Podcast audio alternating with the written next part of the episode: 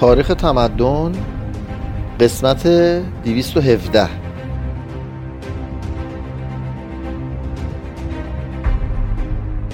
فصل 27 از جلد دوم هنر در دوره ازمهلال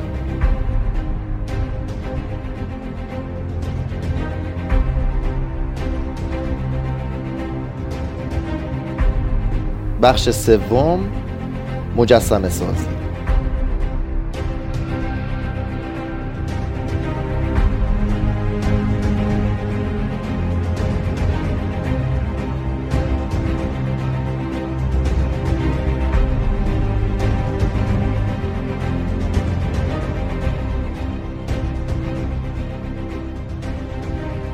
در هیچ عصری مجسم سازی به فراوانی عصر هلنیستی نبوده است. معابد و کاخها، خانه ها و خیابان ها، باغهای عمومی و خصوصی پر از مجسمه بود. تمام جوانب زندگی انسانی و بسیاری از جوانب دنیای گیاه و حیوان در مجسمه سازی مجسم می شد مجسمه های نیمتنه سنگی قهرمانان مرده و مشاهیر زنده را در اندک مدتی جاودانی می ساختند و حتی مفاهیم مجردی چون خوشبختی، صلح، بدنامی یا شیطان زمان در سنگ موجودیت مادی می یافت. یوتیکیدس سیکیونی شاگرد لیسیپوس برای انتاکیه مجسمه ای ساخت به نام خوشبختی که تجسم روح و امید برای آن شهر باشد.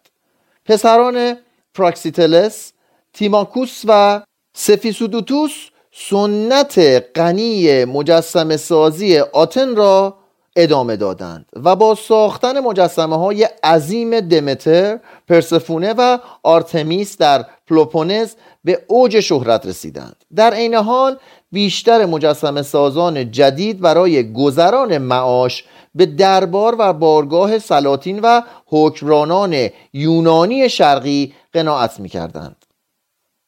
رودس در قرن سوم مکتبی در مجسمه سازی به وجود آورد که منحصر به فرد بود. یکصد مجسمه عظیم در این جزیره بود که به قولی هر کدام از آنها می توانستند مایه شهرت یک شهر باشند. بزرگترین آنها مجسمه مفرقی عظیم هلیوس خدای آفتاب بود که از قطعات مختلف سنگ به دست کارس لیندوسی در 280 قبل از میلاد ساخته شد. در افسانه بیمعنای آمده است که کارس پس از اینکه فهمید مخارج کار بیشتر از تخمین او بود خودکشی کرد و همشهریش لاکس آن را تکمیل کرد. این مجسمه طوری روی بندرگاه قرار گرفته بود که کشتی ها می توانستند از میان پایش بگذرند و ارتفاع آن به 35 متر می رسید از ابعاد مجسمه چنین برمیآید که سلیقه رودسی ها بیشتر متوجه بزرگی و خودنمایی بوده است ولی شاید این مجسمه به عنوان چراغ بندر یا نمادی برای شهر استفاده می شده است. اگر بتوان به شعری که در گلچین ادبی یونان موجود است اعتماد کرد این مجسمه مشعلی به دست داشته و مسر آزادی رودس بوده است. تقدم خاص آن به مجسمه مشهوری در یکی از بنادر دنیا قابل توجه است. مجسمه آزادی در بندر نیویورک از پایین تا نوک مشعل 46 متر ارتفاع دارد. این مجسمه یکی از عجایب هفتگانه دنیا به شمار می رفته است. پلینی می‌گوید این مجسمه 56 سال پس از اتمام در اثر زلزله سرنگون شد. فقط مردان درشت هیکل می توانستند انگشت شست مجسمه را در میان بازوان خود جای دهند. انگشتان آن به تنهایی از بسیاری از مجسمه ها بزرگتر است. وقتی دستهایش قطع شود قارهای عمیقی در بدنه آن پدیدار می شود در داخل آن های بزرگی دیده می شود که هنرمند برای مستقر کردن مجسمه کار گذاشته بوده است. گفته می شود که ساختن آن دوازده سال طول کشید و 300 تالنت خرج برداشت. این مبلغ از فروش ماشین های جنگی دمتریوس که پس از محاصره بی نتیجه شهر را رها کرده و رفته بود تأمین شد. این مجسمه تا 653 میلادی در همان جایی که به زمین افتاده بود باقی بود. در آن سال ساراسنها یا اعراب مصالح آن را فروختند. برای حمل آن مصالح 900 شطور لازم آمد. یکی دیگر از شاهکارهای مکتب رودس لاوکوون است که در تاریخ به همان پایه شهرت رسید. پلینی آن را در کاخ امپراتور تیتوس دیده بود. مجسمه مسبور در سال 1506 در خرابه های حمام های تیتوس یافت شد و تقریبا مشخص است که کار اصلی آگساندر پولیدوروس و آتنودوروس است که آن را از قطعه مرمر در قرن اول یا دوم قبل از میلاد تراشیدند و ساختند. کشف آن در رونسانس ایتالیا مؤثر بود و به خصوص میکلانج را چنان تحت تاثیر گذاشت که کوشید بازوی راست آن را که از دست رفته بود بسازد ولی موفق نشد. بازوی تمام شده کنونی در موزه واتیکان کار برینی نیست که جزئیات آن را خوب پرداخته ولی با ترکیب کلی مجسمه هماهنگ نیست. با این همه وینکلمان چندان مجسمه را دوست داشت که لسینگ با خواندن آثار او برانگیخته شد تا کتابی در نقد زیبایی شناختی آن بنویسد. هرچند که نوشته او کمتر درباره خود مجسمه بحث می کند لاکون کشیشی از اهالی تروا بود که با پذیرفتن اسب پیشکشی یونانی ها مخالفت کرد و به قول ویرجیل گفت من از یونانی ها حتی اگر هدیه بیاورند میترسم. آتنا که موافق یونانی ها بود دو مار را مأمور کشتن او کرد. مارها اول به دو پسرش حمله ور شدند. لاوکون به کمک آنها رفت و خود نیز در چنگ مارها گرفتار آمد. در آخر هر سه نفر زیر فشار اندام مارها خرد و در اثر سم دندان آنها کشته شدند. به گفته ویرجیل و نیز در فیلوکتتس اثر سوفوکلس سازندگان این مجسمه کوشیده اند که رنج کشیش را بنمایانند ولی نتیجه کار آنها با حالت طبیعی سنگ چندان سازگاری ندارد. در ادبیات و معمولا در زندگی درد و رنج زودگذر است ولی در مجسمه فریاد دردناک کشیش ابدیتی غیر طبیعی یافته است و بیننده آنقدر که از غم خاموش دمتر متأثر می شود از این مجسمه نمی شود مجسمه دمتر در موزه بریتانیا. معهازا استادی طراحی و فن مجسمه سازی تحسین تماشاچی را به خود جلب می کند در نمایش عضلات مجسمه ها اقراق شده. ولی دست و پای کشیش پیر و بدنهای دو پسر او در کمال اصالت و ابهت حجاری شده است. شاید اگر ما هم قبل از دیدن مجسمه داستان آن را می‌دانستیم مانند پلینی که گفته است این مجسمه بزرگترین شاهکار هنر مجسمه سازی دنیای باستان است تحت تاثیر قرار می گرفتیم بسیاری از مراکز دیگر یونان نیز در این عصری که اهمیتش کاملا شناخته نشده است مکتبهای مجسم سازی بارونقی داشتند. خاک و بناهای شهر اسکندریه در تاریخ طولانی آن آنقدر دستخوش خرابی و تبدیل قرار گرفته که آثار هنرمندان یونانی که در دربارهای سلاطین بطالس هنرنمایی می کردند کمتر بر جای مانده است.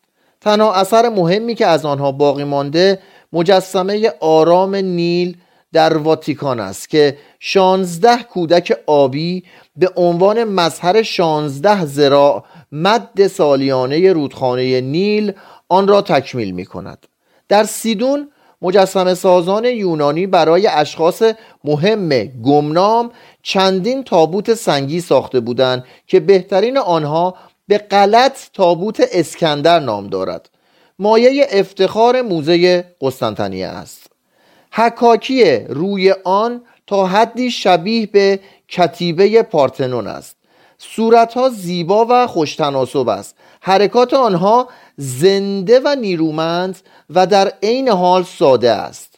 و رنگهای ملایمی که هنوز به سنگ ها چسبیده نشانه اثری است که نقاشی یونان در مجسمه سازی آن داشته است. در ترالس واقع در کاریا در حدود 150 قبل از میلاد آپولونیوس و برادرش تاوریسکوس مجسمه دست جمعی برونزی بزرگی برای رودس ساختند که به نام گراز فارنسه مشهور است. دو جوان زیبا دیرسه فتان را که با مادرشان آنتیوپه بدرفتاری کرده در اساطیر یونان دختر شاه بئوسی از زئوس خدای یونان آنفیون و زتوس دو جوان زیبای مجسمه گراز فارنسه را بزاد. به شاخ گرازی خشمگین میبندند و آنتیوپه به طرز زنندهی با رضایت به این منظره مینگرد. اصل این اثر مفقود شده است. یک نمونه از آن متعلق به قرن سوم میلادی در قرن شانزدهم در حمامهای کاراکالا کشف شد. میکلانج آن را تعمیر کرد و برای مدتی در کاخ فارنسه بود. اکنون در موزه ناپل است.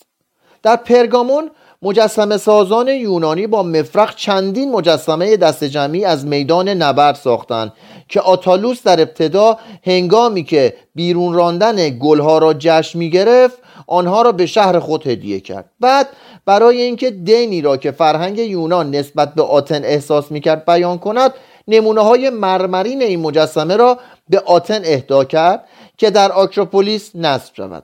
قطعاتی از نمونه مرمری را آن بر جای مانده از جمله سرباز گلی در حال احتضار که در موزه کاپیلولین به غلط تحت عنوان پایتوس و آریا محفوظ است. یک سرباز گلی که مرگ را بر اسارت ترجیح می دهد اول زنش و بعد خودش را می کشد قطعات دیگری از این سلسله مجسمه ها در مصر و اروپا پراکنده است. شاید آمازون مرده که صرف نظر از پستانهای حفظانگیزش در نهایت معصومیت ساخته شده متعلق به همین گروه باشد در موزه ناپل. این مجسمه ها در بیان عواطف و احساسات نمونه اعتدال هستند.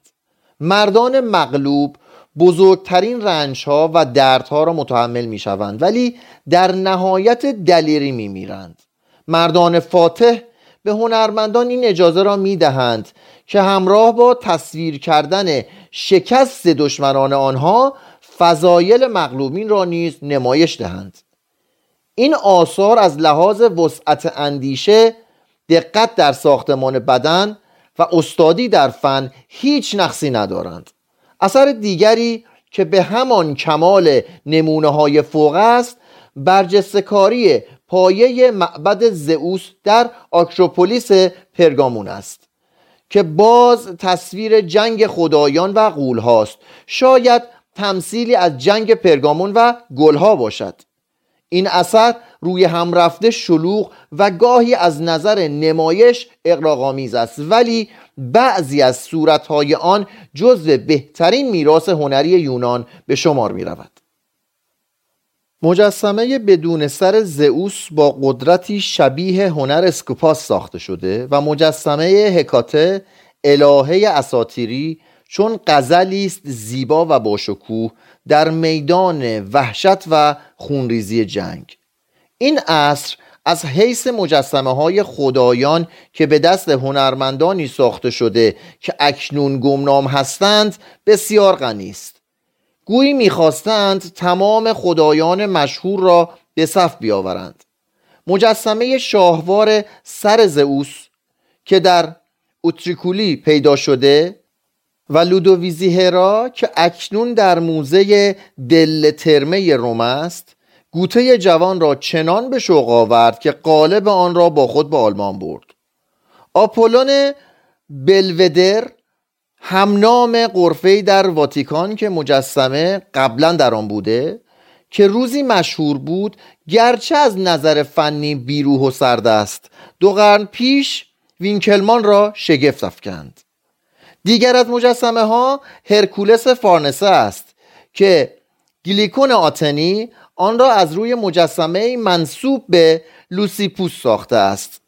بدنی خسته با عضلاتی در هم پیچیده به درماندگی و مهربانی تمام با حالت استفهامی بر چهره انگار که قدرت این سؤال هرگز پاسخ نشده را تکرار می کند هدف آن چه باید باشد؟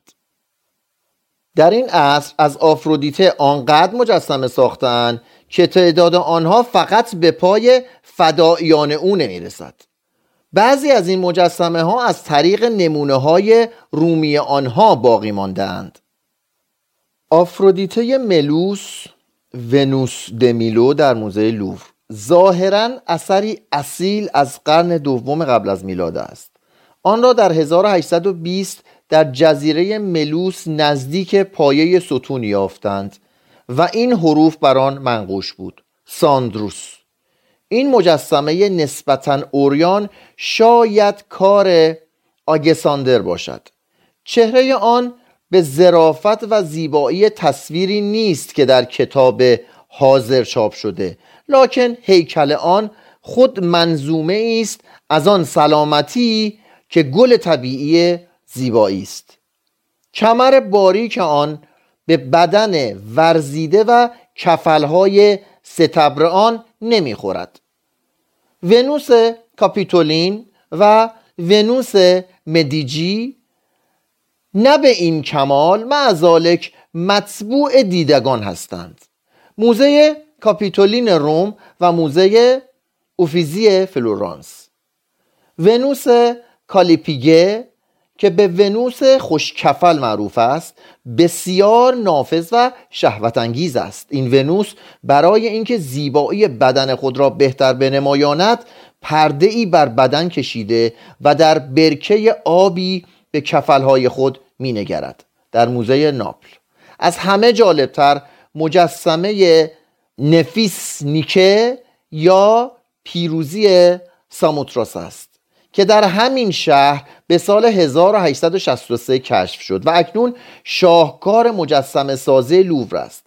قبلا در شرح آن می‌گفتند که به وسیله دمتریوس پولیورکتس به سال 305 برپا شد تا پیروزی او را بر بطلمیوس اول که نزدیک سالامیس به سال 306 رخ داد یادگار و تسکاری باشد. اما اخیرا گفته می شود که این مجسمه مربوط است به نبرد کوس حدود 258 که در آن ناوگان مقدونیه سلوکیه و رودس بطرملوس دوم را شکست داد.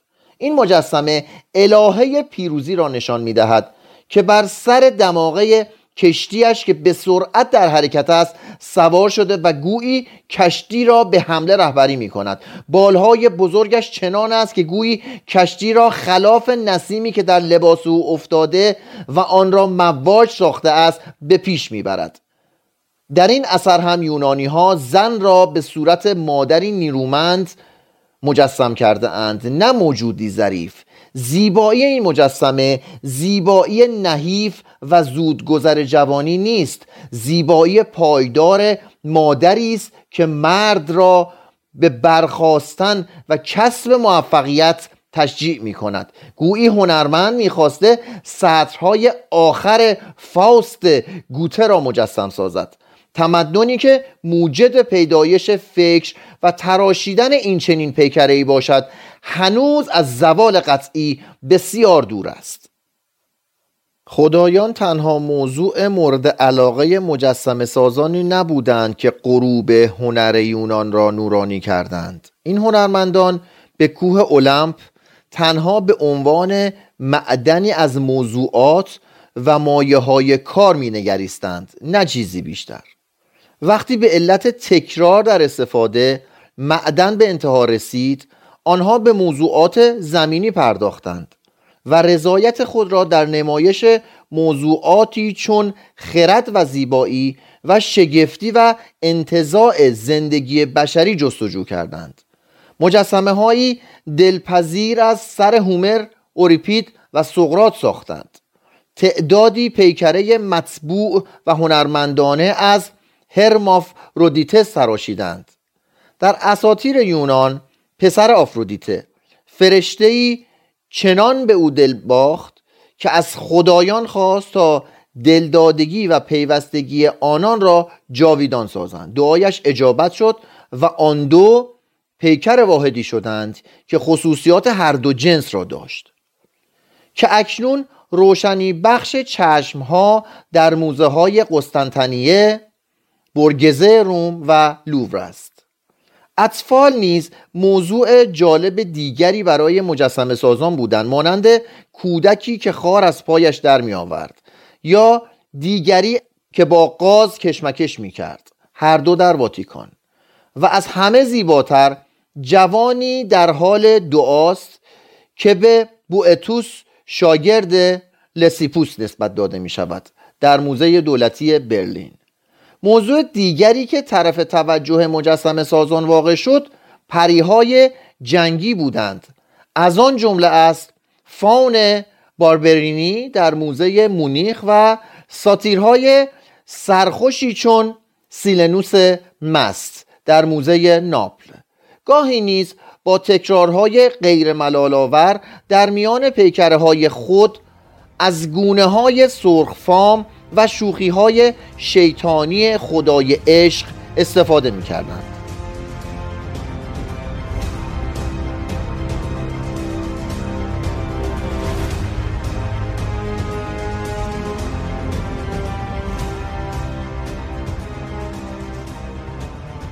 بخش چهارم توضیح